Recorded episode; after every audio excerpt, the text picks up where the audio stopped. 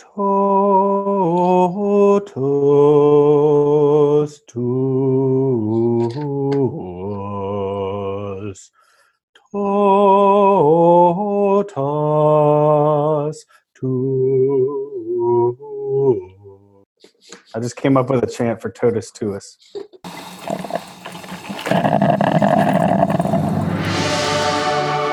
You're listening to Coffee Talk with Father Brad. Hi, welcome to lecture on chapter 9 about John Paul II.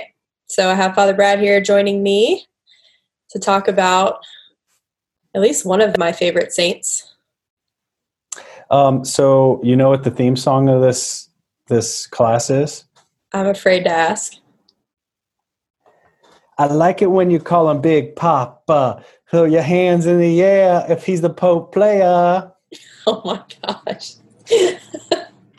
All right. Well, on that note, um, let's talk about John Paul. Before we get into his life, um, I want to mention I guess the first time I was really aware of who John Paul was uh, was whenever he died. Um, so that was 2005. I was 15 mm-hmm. and I was on a cruise ship off the west coast of Mexico.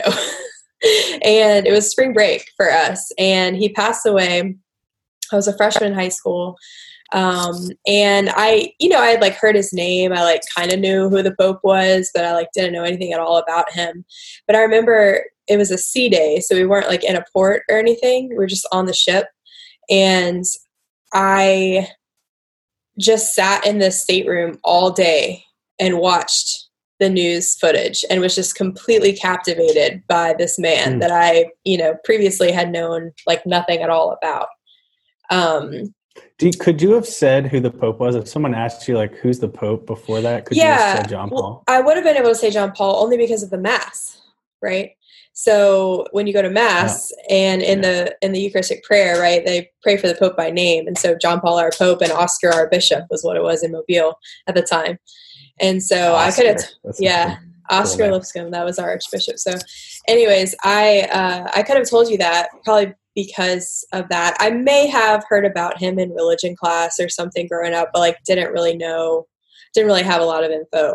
Um, but just watching the news, and it was just regular secular news channels, you know, um, like CNN or whatever, and we were watching it on on the ship, and it was like my parents were like, "Why don't you come up and like swim in the pool and like be fun?" And I'm like, "No, I want to watch this," and I didn't know why. Like, I didn't really have any sort of reference, but it was like I knew it was something significant, you know, even though I didn't really know him at the time. Mm. so ever since then, um, I don't know, he's just kind of popped up in my life. I have this necklace, which I didn't even get myself, that has him on it. Um, but it says, Be not afraid. And my friend gave it to me. Uh, and it was just, I don't know, like I, he's just always kind of come up as somebody that is significant in my life. Um, just cool connections and things like that. So I don't know. Uh, did you have any recollection of him when you were growing up? I was right around his death. Yeah. I mean, I was a little older than you. I was a junior in high school. Mm-hmm. And we had Dawson Youth Conference and Father Stan Fortuna. Do you remember him? Yeah. He's a rapping priest, speaking of. Yeah. Um, and he just talked at the Dawson Youth Conference. It was Dawson Youth Conference was during Lent, and he died like in Easter, right? It was like April something mm-hmm. 2005 right so mm-hmm. so it was like right but he was dying actively so it was kind of this thing and that's the first time i remember was like him dying actively and like i was just started going to youth group so i was at uh, dawson youth conference and he talked about how he's teaching us how to live by how he's dying mm. right? So he, he's he's being faithful. He's you know offering up his sufferings. And and Fa- father stan's whole thing at that point was everybody's got to suffer. He had that rap song. Oh everybody's yeah. Got to suffer. So that's funny. it, it just, yeah just, no yeah. that's that's for sure. I mean that was the last several years of john paul's life right? And right parkinson's disease. Um, he had a whole lot of other just like health issues. He was uh, how old was he when he died? I guess he was in his 80s so he was pretty old. Um, and just his body was just breaking down you know like uh, what happens in old age. But um, our textbook talked about this particular story, which I hadn't heard before, where uh, as he was dying, he was in the papal apartments in Vatican City, and they're right above the square. So you can walk into St. Peter's Square and you can see the window of the papal apartments. And apparently, there were all these young people that were there that were praying for him just outside his window every day as he was dying. And apparently, he. Um, he sent a message to them from his deathbed and said something about uh, I've I've searched for you and now you've come to me because his whole papacy, um, he always had this particular ability to reach out to the youth um, of the world. And I think that that is uh, something that started whenever he was a priest in Poland and he was a university chaplain and he was going on all these, you know, kayaking and skiing trips and out in the mountains and speaking to young people. And the movie Karol that we watched um, shows that a bit. So yeah, I, I, another moment was the part of Fishers of Men when I was discerning, and this was after. This is right around that same time. I mean, he's mm-hmm. past his dying. Like I just had a conversion at, at Steubenville conference that that summer before my junior year, so 2004, mm-hmm. and then and I was watching Fishers of Men one time. They were showing it at like a youth conference, and it was a discernment video, and it showed like the priesthood, but then it had this section on John Paul II and there was these like video like shots of the crowd like going crazy and then this mm-hmm. one shot of this girl just weeping yeah whenever john paul like she saw john paul come by and i would just remember being like that dude's awesome he makes girls weep i mean like in a good way he didn't yeah. like make fun of her and yeah no it just it was it, he had this kind of like magnetic energy star. you know yeah he really was he was a rock star well there's a whole um, there's actually an snl skit about about Is this. Uh, with, yeah, yeah, it's um with um who's the guy who plays the banjo? Um, Steve Martin. Steve Martin. Steve Martin plays yeah. the Pope. Oh, so he's funny. the Pope because he has like bl- kind of like grayish yeah, hair yeah. or whatever. And and like the the whole joke is it's like outside of a music venue. So there's like mm-hmm. a bouncer who's like not only allowing some people in and like there's like nuns that are like kind of elbowing their way in and they're like come on let us in. And then finally the and finally steve martin comes out and he's like and, and he's like i'm the pope. Except except it's like you know i was about to say i know that was an italian accent but yeah but it was just funny because it's actually kind of accurate with with religious sisters they, right. they're pretty they're, they're, they're pretty, pretty, vicious when it comes to the pope they're hardcore like they will they they will elbow a priest in the jugular oh my goodness close it's probably true. It's probably true. Um, just a couple stats about his funeral. When he died, one third of Earth watched. Isn't that crazy? Like the the ratings on the news channels, um, one third of Earth's population. So there were two billion people, over two billion people that were watching. Oh look, pastor's calling. you better answer it. Hello. I am. I'm recording um, in the the hall in, in the priest cave. What's up? Okay. Okay. I'll call you after. He just, called to say I'm doing a I'm doing a great job. I'm sure that's what he's saying. he's really appreciative of my priesthood, my brotherly help, and my mm. talent. Mm. I'm sure. I'm glad nothing's on fire. Uh, all right. be, he's like, hey, currently the hall's on fire. So are you in yes, I am. Um, so at his funeral, pe- there were 2 million people that came to Rome just to witness his funeral. And during uh, that time, people started chanting just like spontaneously in the crowd um, Magnus, Magnus, Magnus, which means great, great, great, right? So um, people knew like immediately when he died that he should be considered one of the greats, right? And there's only what three popes before him in history that are considered great, and people typically say great after their name whenever they say them. So yeah. that's a pretty big Gregory deal. The great. Leo, the, great. the Great, and I think there was Nicholas the Great as well. Um, I hadn't heard of that one, but the book mentioned him, so I don't know. But anyway. Um, well, and isn't that the the chant Santo Subito? It like means like a saint now, like make him a saint now. Oh, maybe that was probably that too. But people were saying just like great, great, great as well. Yeah, yeah. Um, so Um, he had a 27 year papacy, which was the third longest in history after St. Peter himself at 35 years and Pius the ninth, Pio yeah. Nono, right? Wait, real quick, real quick. Sorry, sorry, sorry. Santo Subito. It means uh, famous demand. Santo Subito means. Oh crap! I'm behind a paywall on the Washington Journal. Okay, never mind. Just just keep going. um, it means like make him a saint now. Okay. That's what you said initially. All right. So uh, Pius IX, Pio Nono, who was pope for 31 years. So 27 years, he comes in third, third longest papacy in history. So it's pretty significant. Um, when he was elected, he was only 58 years old, which is kind of crazy to think about because typically popes are much older than that whenever they're elected. Um, he was a bishop at 38. Can you imagine? I mean, That's, that, Grace, Grace. Yeah. That is scary. I'm 32. Yeah.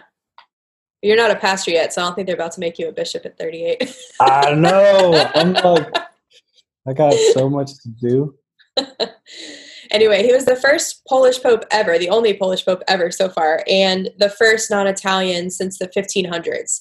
So it was really significant um, that he was elected when he was. And he was the, I thought the movie did a pretty good job of kind of showing that he was a compromise candidate. There were two Italian guys that they were kind of fighting between and nobody could decide.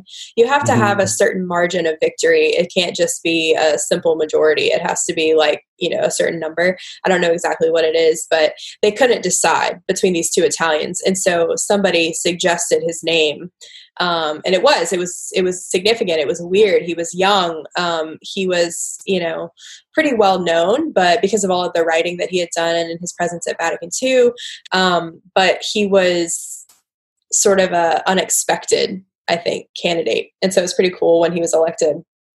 Um, all right so let's talk about his early life um, he was born May 18th, 1920, in Wadowice, Poland, which is a small town. Um, his name was Karol Wojtyła. Uh, I don't know exactly how to pronounce it in Polish. Wojtyła. Wojtyła. Wojtyła. Wojtyła. Yeah. Yeah. It has like the little L with the little mark on it, but I don't know Polish, so I don't know how to say it. But he uh, he was called Lolek though by his friends and family.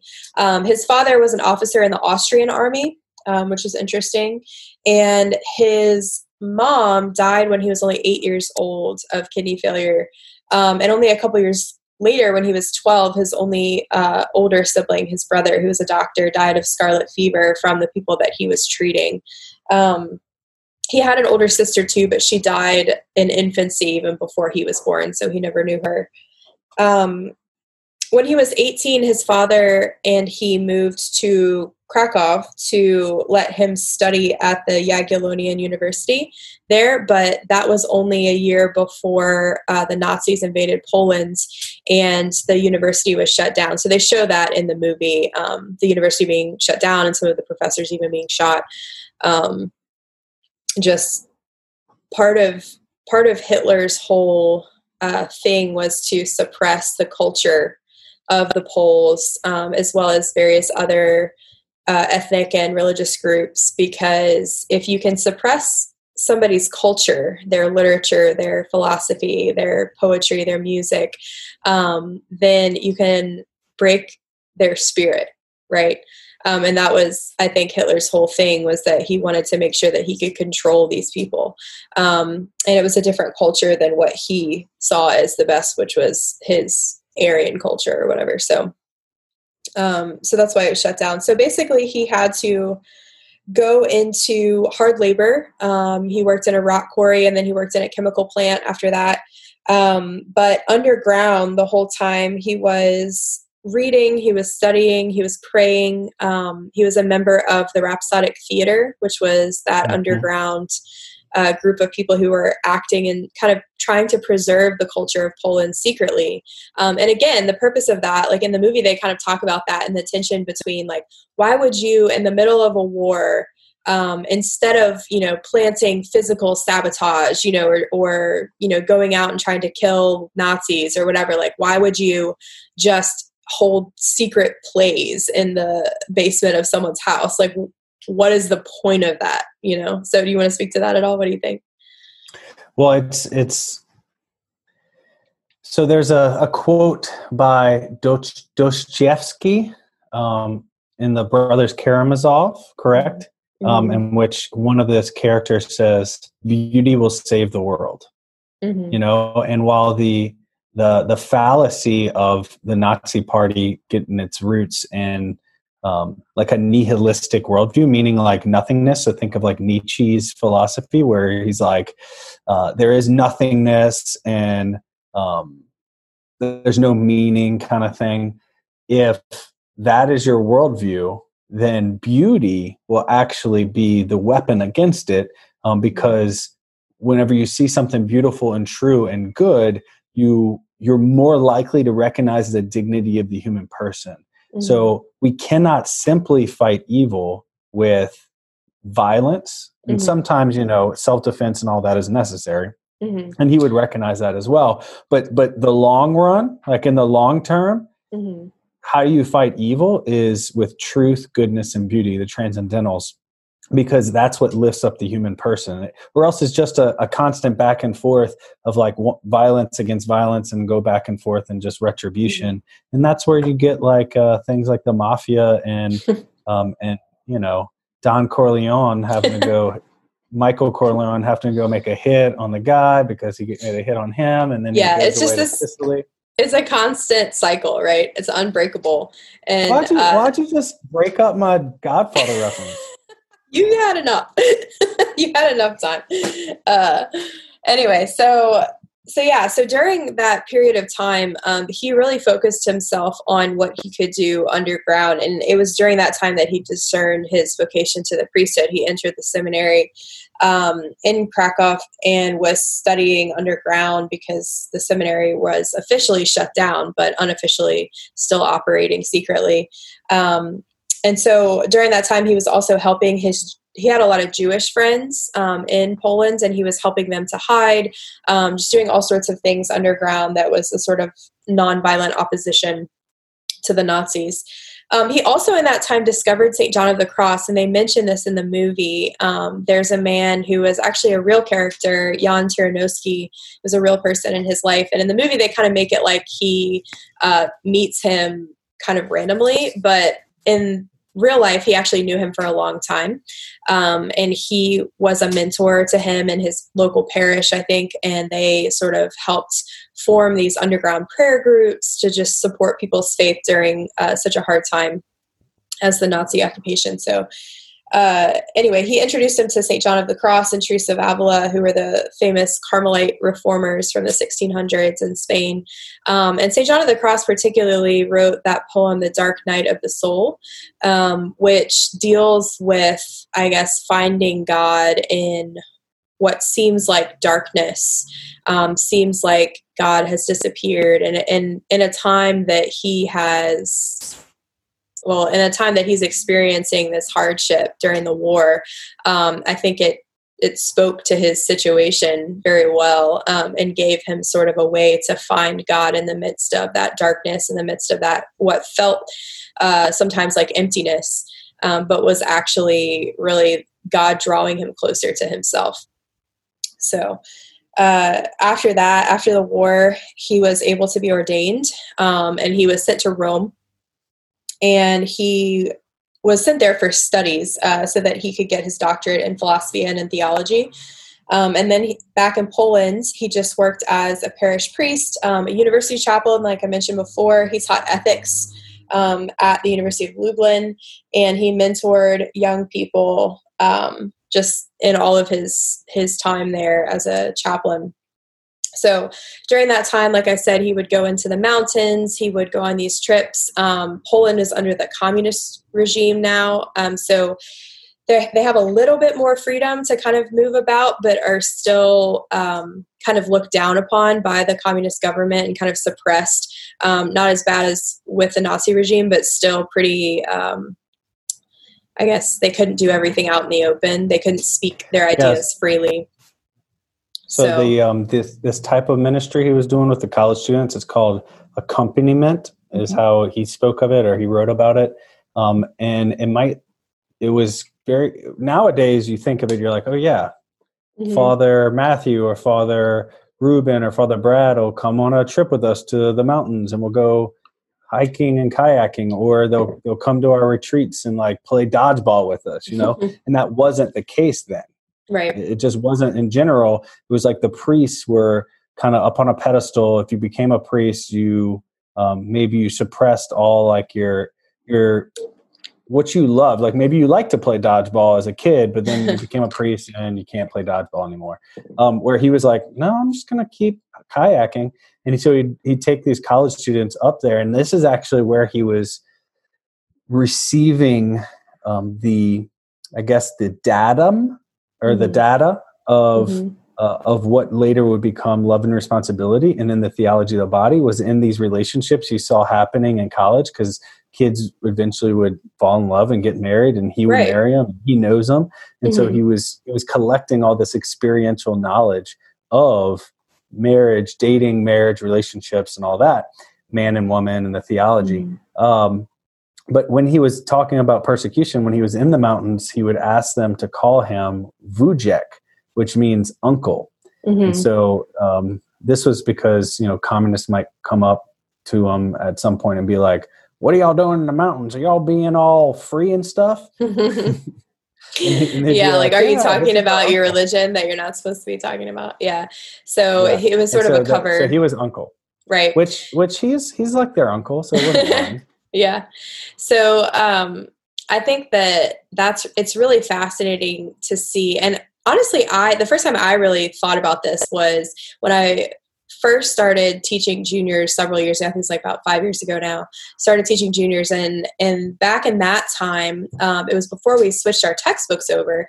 And the curriculum was for the juniors to do church history uh, all year, and then the last quarter to do the theology of the body, which seemed a little bit disjointed you know going from history to theology of the body which is something that is more like moral theology and it seemed very like kind of different and so we eventually kind of reorganized the curriculum to where the sophomores take theology of the body and juniors just focus on church history but in that first year i noticed um, that we ended our church history unit talking about John Paul II, and then we jumped right into theology of the body, which actually kind of made sense. And it was in doing that study in that order that I recognized um, the relationship between his whole like political experience growing up um, and what it means to be in relationship with another human being.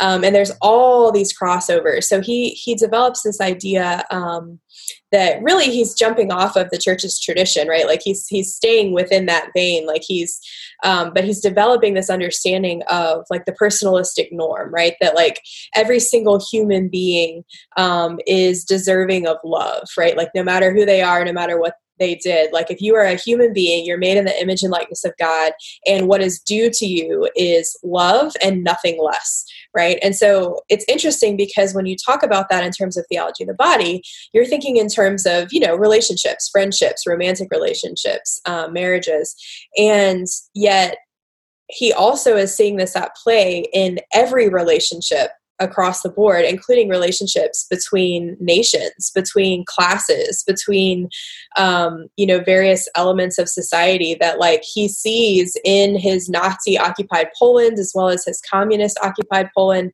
Um, what happens when people when every single human being is not treated with love but is treated as a thing to be used in order to accomplish a goal right? Um, and so if you know in a personal romantic relationship if i am um, using you in order to gain some sort of pleasure or gain some sort of status or something like that then that is a problem he says. Um, but that also applies to nations right? Like if i use a certain class of people to establish the type of society that i think is going to be perfect or best um, that's still a problem right? That i'm using a person and that's never uh, the correct way to treat a human being and so he saw that kind of in vivid uh, color, you know, in his life. And I think that both his experiences on the political level and his experiences with those students in the mountains, you know, finding their way in love and relationships and him counseling them and hearing their confessions and like understanding like what's going on in their hearts and all of that. Um, that just led to this very holistic understanding of um, yeah just ethics in general and love and respect for humankind. So I think what's really beautiful about him and his theology and his philosophy and his life is that uh, it's so consistent. There's there's such a consistency in in him that like everything kind of fits together and makes sense and uh, there's implications in every branch of of learning and knowledge and life and love and you know just mm-hmm. everything. So Anything to say about that? no, you nailed it. okay. Um, when he was 38 years old, he was made bishop. Um, they show that in the movie, which I'm pretty sure was a true story. He was actually called out, like off of a kayaking trip, in order to come and receive the appointment to bishop.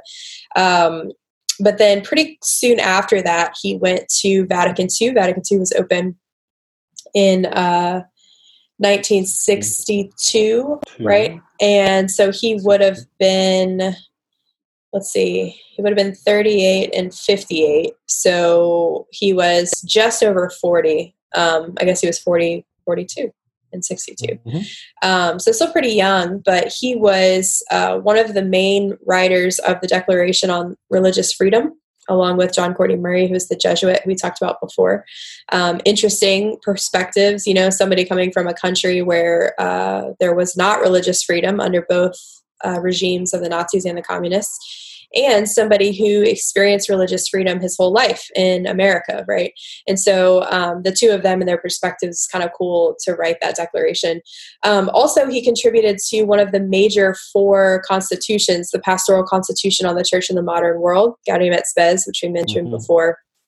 We're talking about Vatican II. Um, and so he helped to write that as well.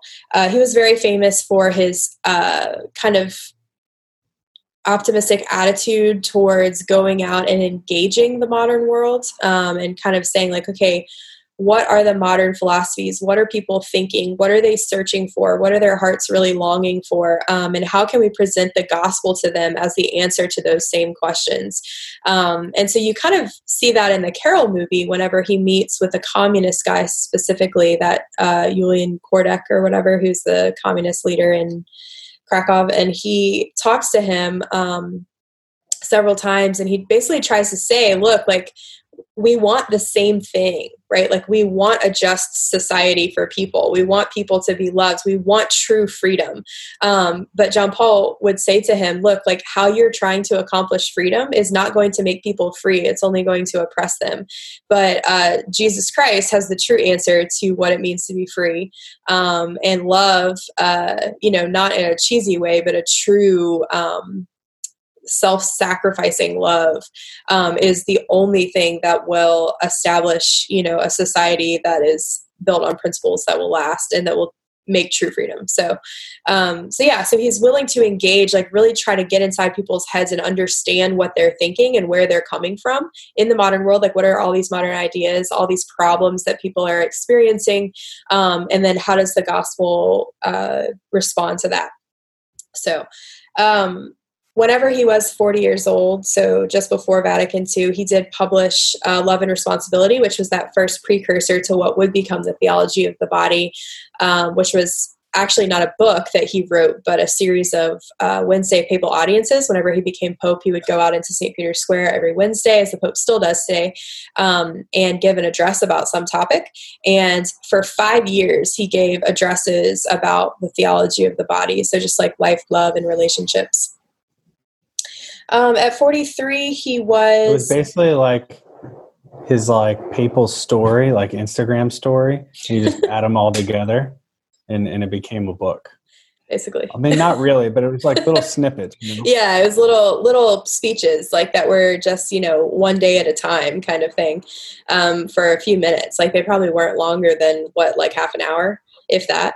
It's amazing that he can like construct like a very complex thing and over yeah and little tiny bits yeah mm-hmm. you too can write a book if you just do it every day for a little bit right that is true um, well I, oh. let, us talk can we talk about this real quick love yeah. and responsibility like yeah, go for it. The, like the idea that so remember personalism so mm-hmm. his personalistic norm like all of ethics, all of and what, what we mean by all of ethics, all of morality, like what is morality? Kids, you're sitting there, you're watching the screen, you're like, Father Red, Miss Grace. Miss Krause. oh crap. Miss Krause, what is what is morality? What is ethics? Okay, I'll let you think. Okay, stop thinking. Um, answer me. Now go, I'll let you answer. Okay, ethics and morality. It is the study or the thought about what we ought to do. Mm. What we how we ought to act. Right? Should we do this? Should we do that? Is it wrong to do this? Is it wrong to do that? And instead of making a decision about what's right and wrong based on all these external factors about like money, economics, politics, like what's best for me, what's best for society. Instead of that, what we start with, mm-hmm. or like some circumstance or my intention, like, well, I intend to do good with it. Well, it doesn't matter. What are we going to start with? We're going to start with the other person. Mm-hmm. So the other person in the encounter, the situation. Mm-hmm. What's best for them? Right. And this and, this found its way into Gaudium et Spes what were you going to say? Oh, no, go ahead. You're good. Well, I was just going to say it found its way in one of my favorite quotes from Gaudium et Spes, and you know it's from John Paul because of love and responsibility is mm-hmm. man only truly finds himself with a sincere gift of himself. Mm-hmm. So like you only really know who you are because that's really what you want to know. How many how many people are like, I'm going, I'm quitting my job, and I'm going to find myself.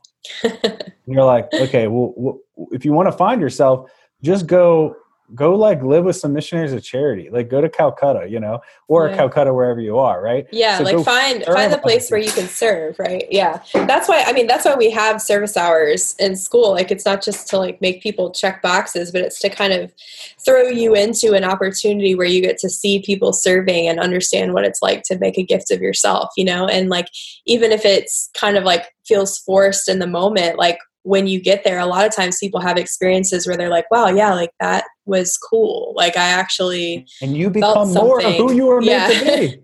yeah. And, and, here's the and here's and here's the deal. So that so that philosophy then applied to his book Love and Responsibility, which is the foundation of theology of the body, is that love brings with it a responsibility to the other person love is more than just an emotion it's more than just a feeling right it's more than just what i can get from me which is a lot of times how the world sees love or not they might not say it but that's how they mm-hmm. live it out yeah. is what they, they act like it is which is if it, it, it's something for me to get something for me whether that's sexual pleasure or emotional pleasure or prestige or whatever instead with it comes responsibility to other people and mm-hmm. so, like family, wives, spouses, kids, um, your neighbor. um, so it, it's it's more than just than just a feeling. Right. Yeah. So, I mean, this is this also became uh, love and responsibility also became a major source of Paul VI writing Humanae Vitae after the council, um, which we talked about before. It was the kind of famous for um, denying uh, the use of contraception. Um, but that the reasons why like are rooted in John Paul's theology of the body, right? And and rooted in that particularly love and responsibility. All right. So um, at 43 years old, the Archbishop of Krakow, um, he was he was ordained the Archbishop of Krakow. So he was uh, elevated to Archbishop. Um, in just dealing with the communist regime in general, he was known as being tough but flexible. Um, I think they did a really good job of portraying that in the movie. Uh, patient, clever. Um, he still stood very strongly, demanded uh, the right to construct churches and to organize um, because what they were trying to do is to create this communist state, which was atheistic in nature, right? So there were new cities that they were creating, like Nova Huta, you saw in the movie, where he was mm-hmm. like there's no church in nova huta. This is the new city right? Like this is the thing you know without the churches. Like we don't need the churches. But the people of nova huta wanted a church. So because the poles were catholic right? And they had that to their core. Poland had been a, a catholic nation for over a thousand years at that point. Um, and so it was just a part of who they were. So it was really oppressing them more than anything. Okay. so he demanded that. Hmm? kids, I just want you to think about what the world would be like without the church. There's no Christmas. There's no Mardi Gras. There's no St. Patrick's Day. There's no Sunday. In fact, there's no Sunday fun day. Your, you just work commun- every day. your communistic lords would just tell you that you don't get a break because this is about what you can give us, not about you mm-hmm. worshiping anything else beyond us. The government mm-hmm. becomes mm-hmm. the the the God, right? And so And this oh, it's so boring. It's so boring, kids. it's so it's freaking boring. Okay. There's that this can happen though um, on the flip side too, right? So like in a communist state, you have you can have that, but it can also happen when we become slaves. Uh, rather than slaves to the state, we can become slaves to ourselves, right? So on the opposite end of the spectrum, you have that sort of rampant individualism that we see a lot in our country, where um, you know we have a more capitalist economy and it's a more of a free market, but we tend to be consumers that just want to get the new and greatest and best thing, and I just need to consume and consume and consume and just get, get, get. And it's all about what I can do for myself and how much money I can make. And that can also become a God, right? A false God that can become mm-hmm. something that takes over our lives and destroys our relationships. You know, if I'm more uh, concerned with climbing up at the ladder of success, so to speak, um, then that can destroy my family, right? And maybe some of you have experienced that in your own families. Um, but yeah, it's, uh, there, we always kind of have to be on our guard uh, to drift over to one side or the other, too individualistic or too um, kind of anonymous and like just the, the state or the group or whatever. Like we have to be looking for both. Um, what is the common good, but also like what is the good for each and every individual person that um, we are individuals, but we're made to be communal, right? Um, and so, if this, the whole society suffers, then we're going to suffer. But also, if certain members of society suffer, um, then it's going to affect the rest of society as well. So, um, so yeah. So John Paul was trying to to really keep that in mind whenever he was kind of standing up for these things in Poland. Um, the other thing he did, uh, just to mention, they they mentioned in the movie and the textbook um, that he ordained priests secretly from Czechoslovakia, um, which was still going through kind of a worse communist regime. Um, and they snuck across the border, and he ordained them, and then sent them back to their people. A lot of them were probably martyred um, but uh, but yeah, so that was that was kind of a cool thing that he did as archbishop as well. All right. So when he finally became pope, um, he had just like an incredible papacy, and it's going to have lasting impacts like into the future. Um, we were only, I think, just starting to begin to see the impact of his papacy, but um, he was the most traveled pope in history. He made 104 pastoral visits to 130 different countries. Um, and then just within Italy alone, he made 146 visits.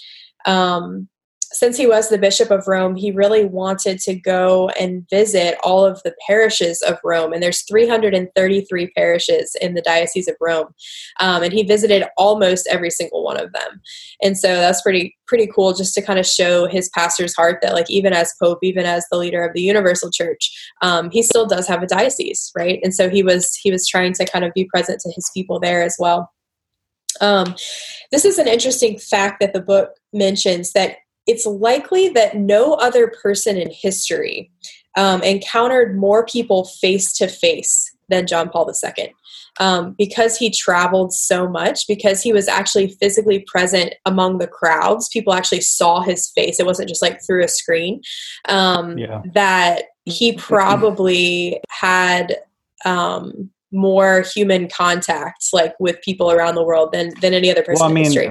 What you're thinking is, I mean, you can limit it to the 20th century, right, and 21st century. So if you take away everything else before that, because anybody would have more chance to see be face to face with a bunch of people in the 20th mm-hmm. century because he flew to all these different places, 105 right. different things, whatever. The kings of, of Europe and stuff, the really influential, wealthy ones, they wouldn't be in the the the fray with mm-hmm. everybody. Yeah. So like you weren't having all these audiences. In fact, mm-hmm. that was a mm-hmm. big storyline in the crown, but I won't get there. yeah, um, you you wouldn't see people face to face as often, you know. And so and so the so and he was and so in other popes throughout history, one didn't travel as much Mm-hmm.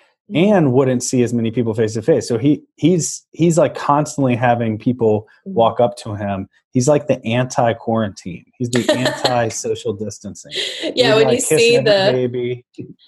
when you see the crowds in St. Peter's Square every single Wednesday, right? For his audiences, you have people he's driving around in the Pope Mobile after the audience, you know, and people are like reaching out, waving at him and seeing him and he's blessing them and everything. Well, why you do know? you need the why do you need the Pope Pope Mobile? Why do you need the Pope Mobile? Well, it's a transition into what happened.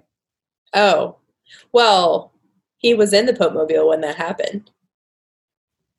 Well, I mean, he was in a Pope Mobile, but it, it didn't have glass on it. Like now, some of the Pope Mobiles have, have, like glass. Yeah, actually, I feel like Francis at the beginning of his papacy said that he didn't. He like wanted the glass taken down.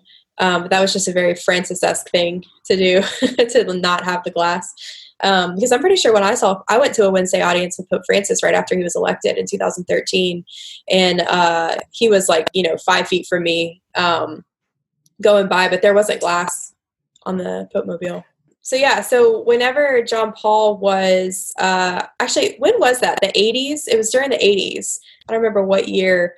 Um, but he was after a Wednesday audience. He was traveling around St. Peter's Square in the Pope Mobile, um, and there was uh, a would-be assassin that shot him two times. Um, and so he was from a terrorist group. Um, they caught him, and he was sent to jail. And one of the most like iconic photographs I think from John Paul's papacy is him sitting in the prison cell with the guy um, forgiving him. Um, and so the guy was the guy that shot him was very moved by his reaching out. Um, and eventually, I think experienced some sort of conversion. Um, but he also was kind of like his mind wasn't all there, I think. Um, but he had this pretty profound encounter with John Paul, and it was kind of amazing that he could go and literally just like sit in a chair next to this guy and like pray for him and forgive him to his face, you know.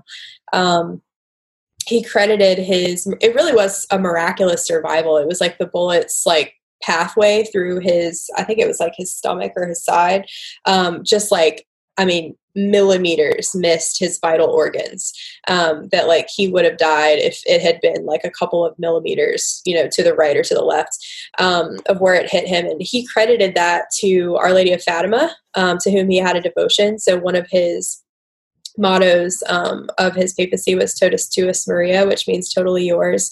Um, he took mary sort of as his mother um, really focused on her spiritual motherhood in his life, particularly after his mom died when he was eight. Um, just kind of held on to that throughout the rest of his life and had this deep devotion to Mary, promoted the rosary. He was the one that gave us the luminous mysteries. So before, when you would pray the rosary, it was just the joyful, glorious, and sorrowful mysteries. But now we have the luminous mysteries as well, and that was credit to John Paul.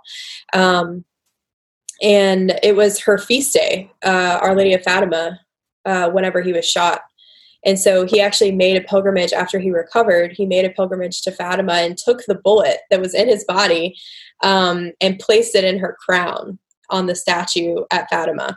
Um, and that's still there, I think, or it's at least somewhere, um, maybe even in the Vatican. But uh, it's pretty amazing story. I mean, that's that's a relic. Yeah, can you imagine? technically, only a second been, class relic. Yeah, this is inside my body. yeah. It's, it's only second class. Yep. Unless there was blood on it, and then it's first class. True. Um, all right. So while he was Pope, he wrote a ton. Um, he wrote 14 encyclicals, 15 apostolic exhortations, 11 apostolic constitutions, five books, including the bestseller Crossing the Threshold of Hope. Um, he beatified 1,300 plus men and women, incredible number, um, canonized 482 new saints, um, and then he created 232 cardinals. So some of those guys are still around today. Mm-hmm. Um, and then during his time, he called six plenary councils of cardinals and 15 synods of bishops um, to discuss various matters and come up with uh, declarations on some things. So, yeah, just like he did a ton. Um, obviously, 27 years, a long time. Um, the book talked about just, and I think you can really see this in the movie, his personal sanctity. That like everybody who knew him knew that he wasn't just this great figure um, you know, politically or as like a leader of an organization, but he was someone that was very deeply in love with Jesus Christ, and he had this relationship that kind of permeated everything that he did, um, and that was the the inner strength that he had. That like in the movie, there's times when they, especially the communists who are watching him, they mention like he has this inner strength that's scary, and we don't know where it's coming from, right? Like how does he continue to persevere through all of his hardship and be this like very um loving human being, right? Like after all that he suffered. Um, mm-hmm. And that is really only attributed to, to grace, right? To that divine um, life that was very clearly in him um, through his relationship with God. There's numerous uh, examples of that, just lots of stories about just little things like people would say he was always sneaking off to the chapel as pope and people would be like he has an appointment where is he and he would be in the chapel in front of the blessed sacrament and uh, there were times when they they even tried to hide uh, like he was in a new building that he had never been in before and they were trying to hide the chapel from him. They like took the sign off the door of the chapel so that he wouldn't know that that's where the Blessed Sacrament was because he had like a lot to do and he needed to go to all these meetings. And apparently, the is like, uh, take that sign down because he'll go in there and, we'll, and we'll never get him out. Yeah. And so he he was like walking down the hallway and he like passed the door and then he stopped and then he backtracked and he like looked at the door and he pulled it and it was the chapel and he went in. And so just little things like that where he was just very in tune to the presence of god. Um, he just really really loved the lord. Um, there's numerous pictures of him in prayer that are just like even just seeing him at prayer was sort of moving um, for people. But uh, one of the things that he promoted is this sort of uh, he coined the phrase the new evangelization um, which is not going out to the parts of the world that has never heard the gospel before that's just regular evangelization right? And we the church exists to do that always in all places. Um, but he kind of coined this term the new evangelization to talk about um, representing the gospel to places that were once Christian and have sort of fallen out of their faith. So, um, our country would be considered one of those places that the new evangelization could take place that basically there's a lot of people in america who like know who jesus is in a certain sense like they kind of they know the name jesus they know christianity it's very commonplace to people to know about christianity where we live um, but yet there's a lot of people who uh, don't really practice the faith anymore. They've kind of fallen away from it um, for various reasons, and they they may kind of know who Jesus is on a surface level, but they don't like know Jesus, you know, like personally. Um, and so John Paul was was encouraging people to go out not only to these nations who have never heard the gospel, but to these nations who think they have heard the gospel and really haven't. Mm. Um, mm and so I think that um, that was a huge uh, contribution of his papacy and his writing to kind of talk about that and like how do we do that, and also just using the the new methods of uh, communication in the world, the new media, um, in order to evangelize. And so you know, how are we reaching out to people not just face to face? Face to face is extremely important, but also um, you know through social media, through YouTube, through you know whatever else um, news sources and movies and shows and different ways we can communicate the gospel through art and just like all these different ways um, so that was a huge part of his teaching. Um, and then i mentioned before his love of the youth. He created world youth day um, which happens every couple years at a new place in the world. And uh, there's been some of the largest gatherings of people in human history uh, at world youth day. I think manila in the philippines. Manila was the biggest yeah, Manila. So it was um, like millions, right?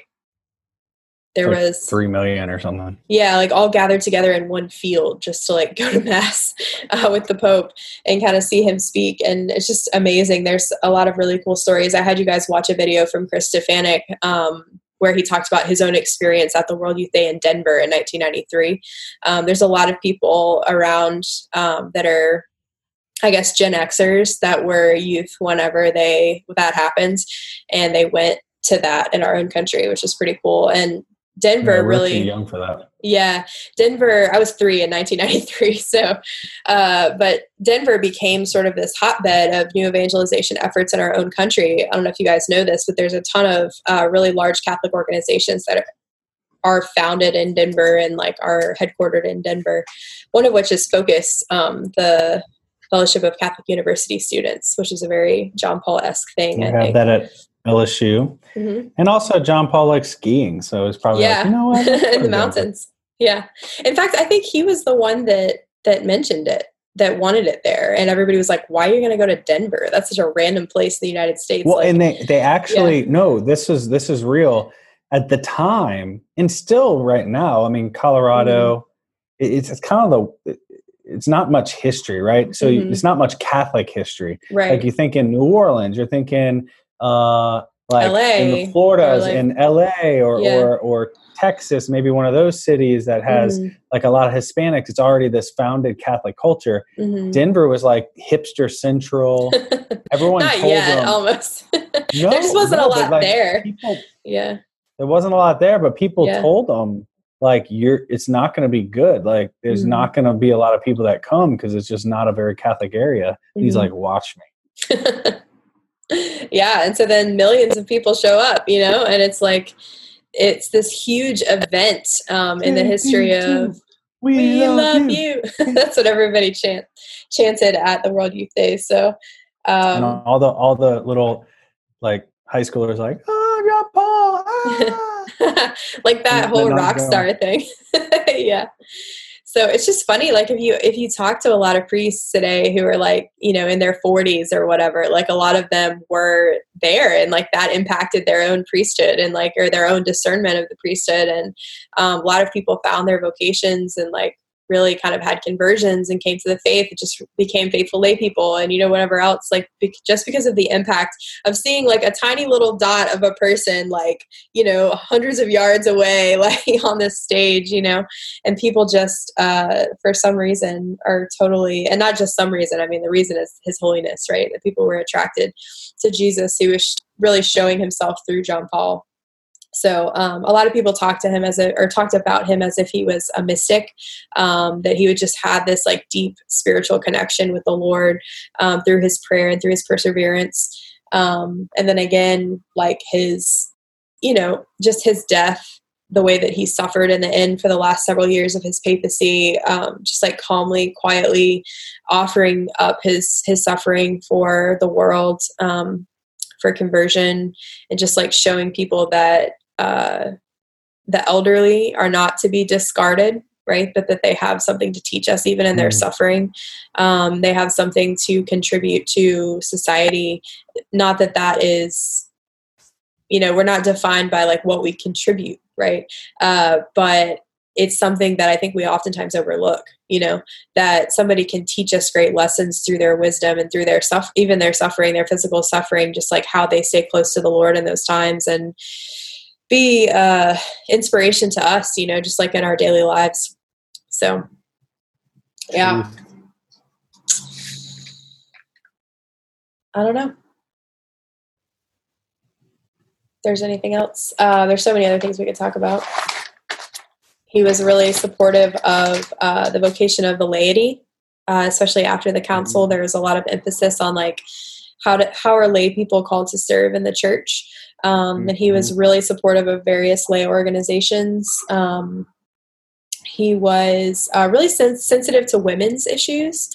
Um, he wrote a really awesome encyclical that uh, girls y'all should look up called Mulieris Dignitatem on the v- dignity and vocation of women, um, which is really cool. Uh, just something that not a lot of people had really been talking about in the church before him. Um, not that it wasn't important, but he kind of um, was able to give a new perspective, I guess, and kind of I don't know if I would really even call it new, but he would kind of draw out things in a new way um, that was really supportive and and cool, I guess, um, for us as women. So that was a cool thing about his papacy as well. And again, I think that had a lot to do with his reflections and his counseling of of people and relationships, and um, just like his close proximity to marriages and family, and um, to women in, in the workforce, and you know all of that. Like he was just a real great uh, advocate and supporter um, So, anyways. Well, I think my parting words will be like, I think what he did was he changed the face of orthodoxy because he brought dynamism. So, mm. what do I mean by orthodoxy? I mean like right belief. Like he stood mm. by the, the church's foundational, teaching. yeah, the church's mm. teachings about what it means to be moral, what it means mm. to be mm. a Christian, what ought we believe, these things that can kind of seem stuffy to the outside world. They'd be like, oh, you're behind the times, you're not very cool, and you're kind of boring if you believe and profess and follow the church's teachings. And Jesus wasn't like that. He wasn't mm-hmm. stuffy or boring. Um, and John Paul II wasn't. He was like, hey, you can be engaging and very relevant mm-hmm. to the world. He was like, one, think about how relevant he was. A third of the entire world thought it was important for them to watch his funeral. Mm-hmm. Bono yeah. thought he was the coolest. Bono yeah. doesn't. A lot of people is the coolest. Y'all Google Bono and John Paul II and look for some pictures. there's a well, there's a great story where John Paul. Mm-hmm. It was right after he died, and he was at a concert. Uh, Bono was doing a concert, and he dedicated a song to John Paul, and he was like, he told a story about being in an audience where like John Paul was like, I like your sunglasses, and, and Bono gives him the sunglasses. There's a picture of it, yeah. And he puts he puts Bono's sunglasses on it. Bono was like, he didn't know how to express it. He really didn't. He was like, there's yeah. just something about him, you know. Yeah. And, and, and John Paul probably believed and mm-hmm. professed mm-hmm. and represented a lot of things that Bono doesn't like. Yeah. Right? Bono's the most conservative, like Orthodox Catholic person. He is Catholic by baptism, but like he probably rejects some a lot of church teaching. But mm. the way John Paul II loved people and expressed the truth and expressed the faith, it didn't matter to these mm. people. He met yeah. them where they were at, and that's where you gotta you gotta uh, get like you. We we need you high schoolers to go into your stories, into your chat rooms, into your chat, chat rooms. rooms. How old are you? Onto your Facebook wall. Into your AIM groups. What's that, MySpace? Go on your MySpace and make Jesus your top eight. Oh my gosh, y'all don't even know what that means. oh man, poor old Father Brad. That's what I gotta say. Cool. I think um, for me, I think just his his impact um, in spreading the church's teaching again in this kind of holistic and consistent way. The fact that um, you cannot put this man in a box when it comes to like you know conservative versus liberal or like in america like republican versus democrat or whatever. Like he does not fit into any of these categories right? Because there's because catholic teaching doesn't fit into any of these categories. There's um, you know care for the human person no matter what no matter where um, and so that means, you know, the elderly, that means the unborn, that means um, the poor, that means uh, immigrants, that means, you know, it's just like everybody. It's like no matter who you are, like the Lord loves you and therefore we should love you, right? And so uh, I think that he's just really cool because, you know, you have people from all sides of the spectrum thinking that he's amazing. You also have people from all sides of the spectrum thinking that he's not cool, right? And all of it is is sort of a, a caricature of like who he really is. And so I just think it's mm-hmm. cool that you can't put him in a box. Um, and that the reason you can't put him in a box is because he really fully embodied um, Catholic teaching. Um, and so you just you don't see that unfortunately a lot. So we got to be that, you know? True. That's all I got. John Paul, pray for us.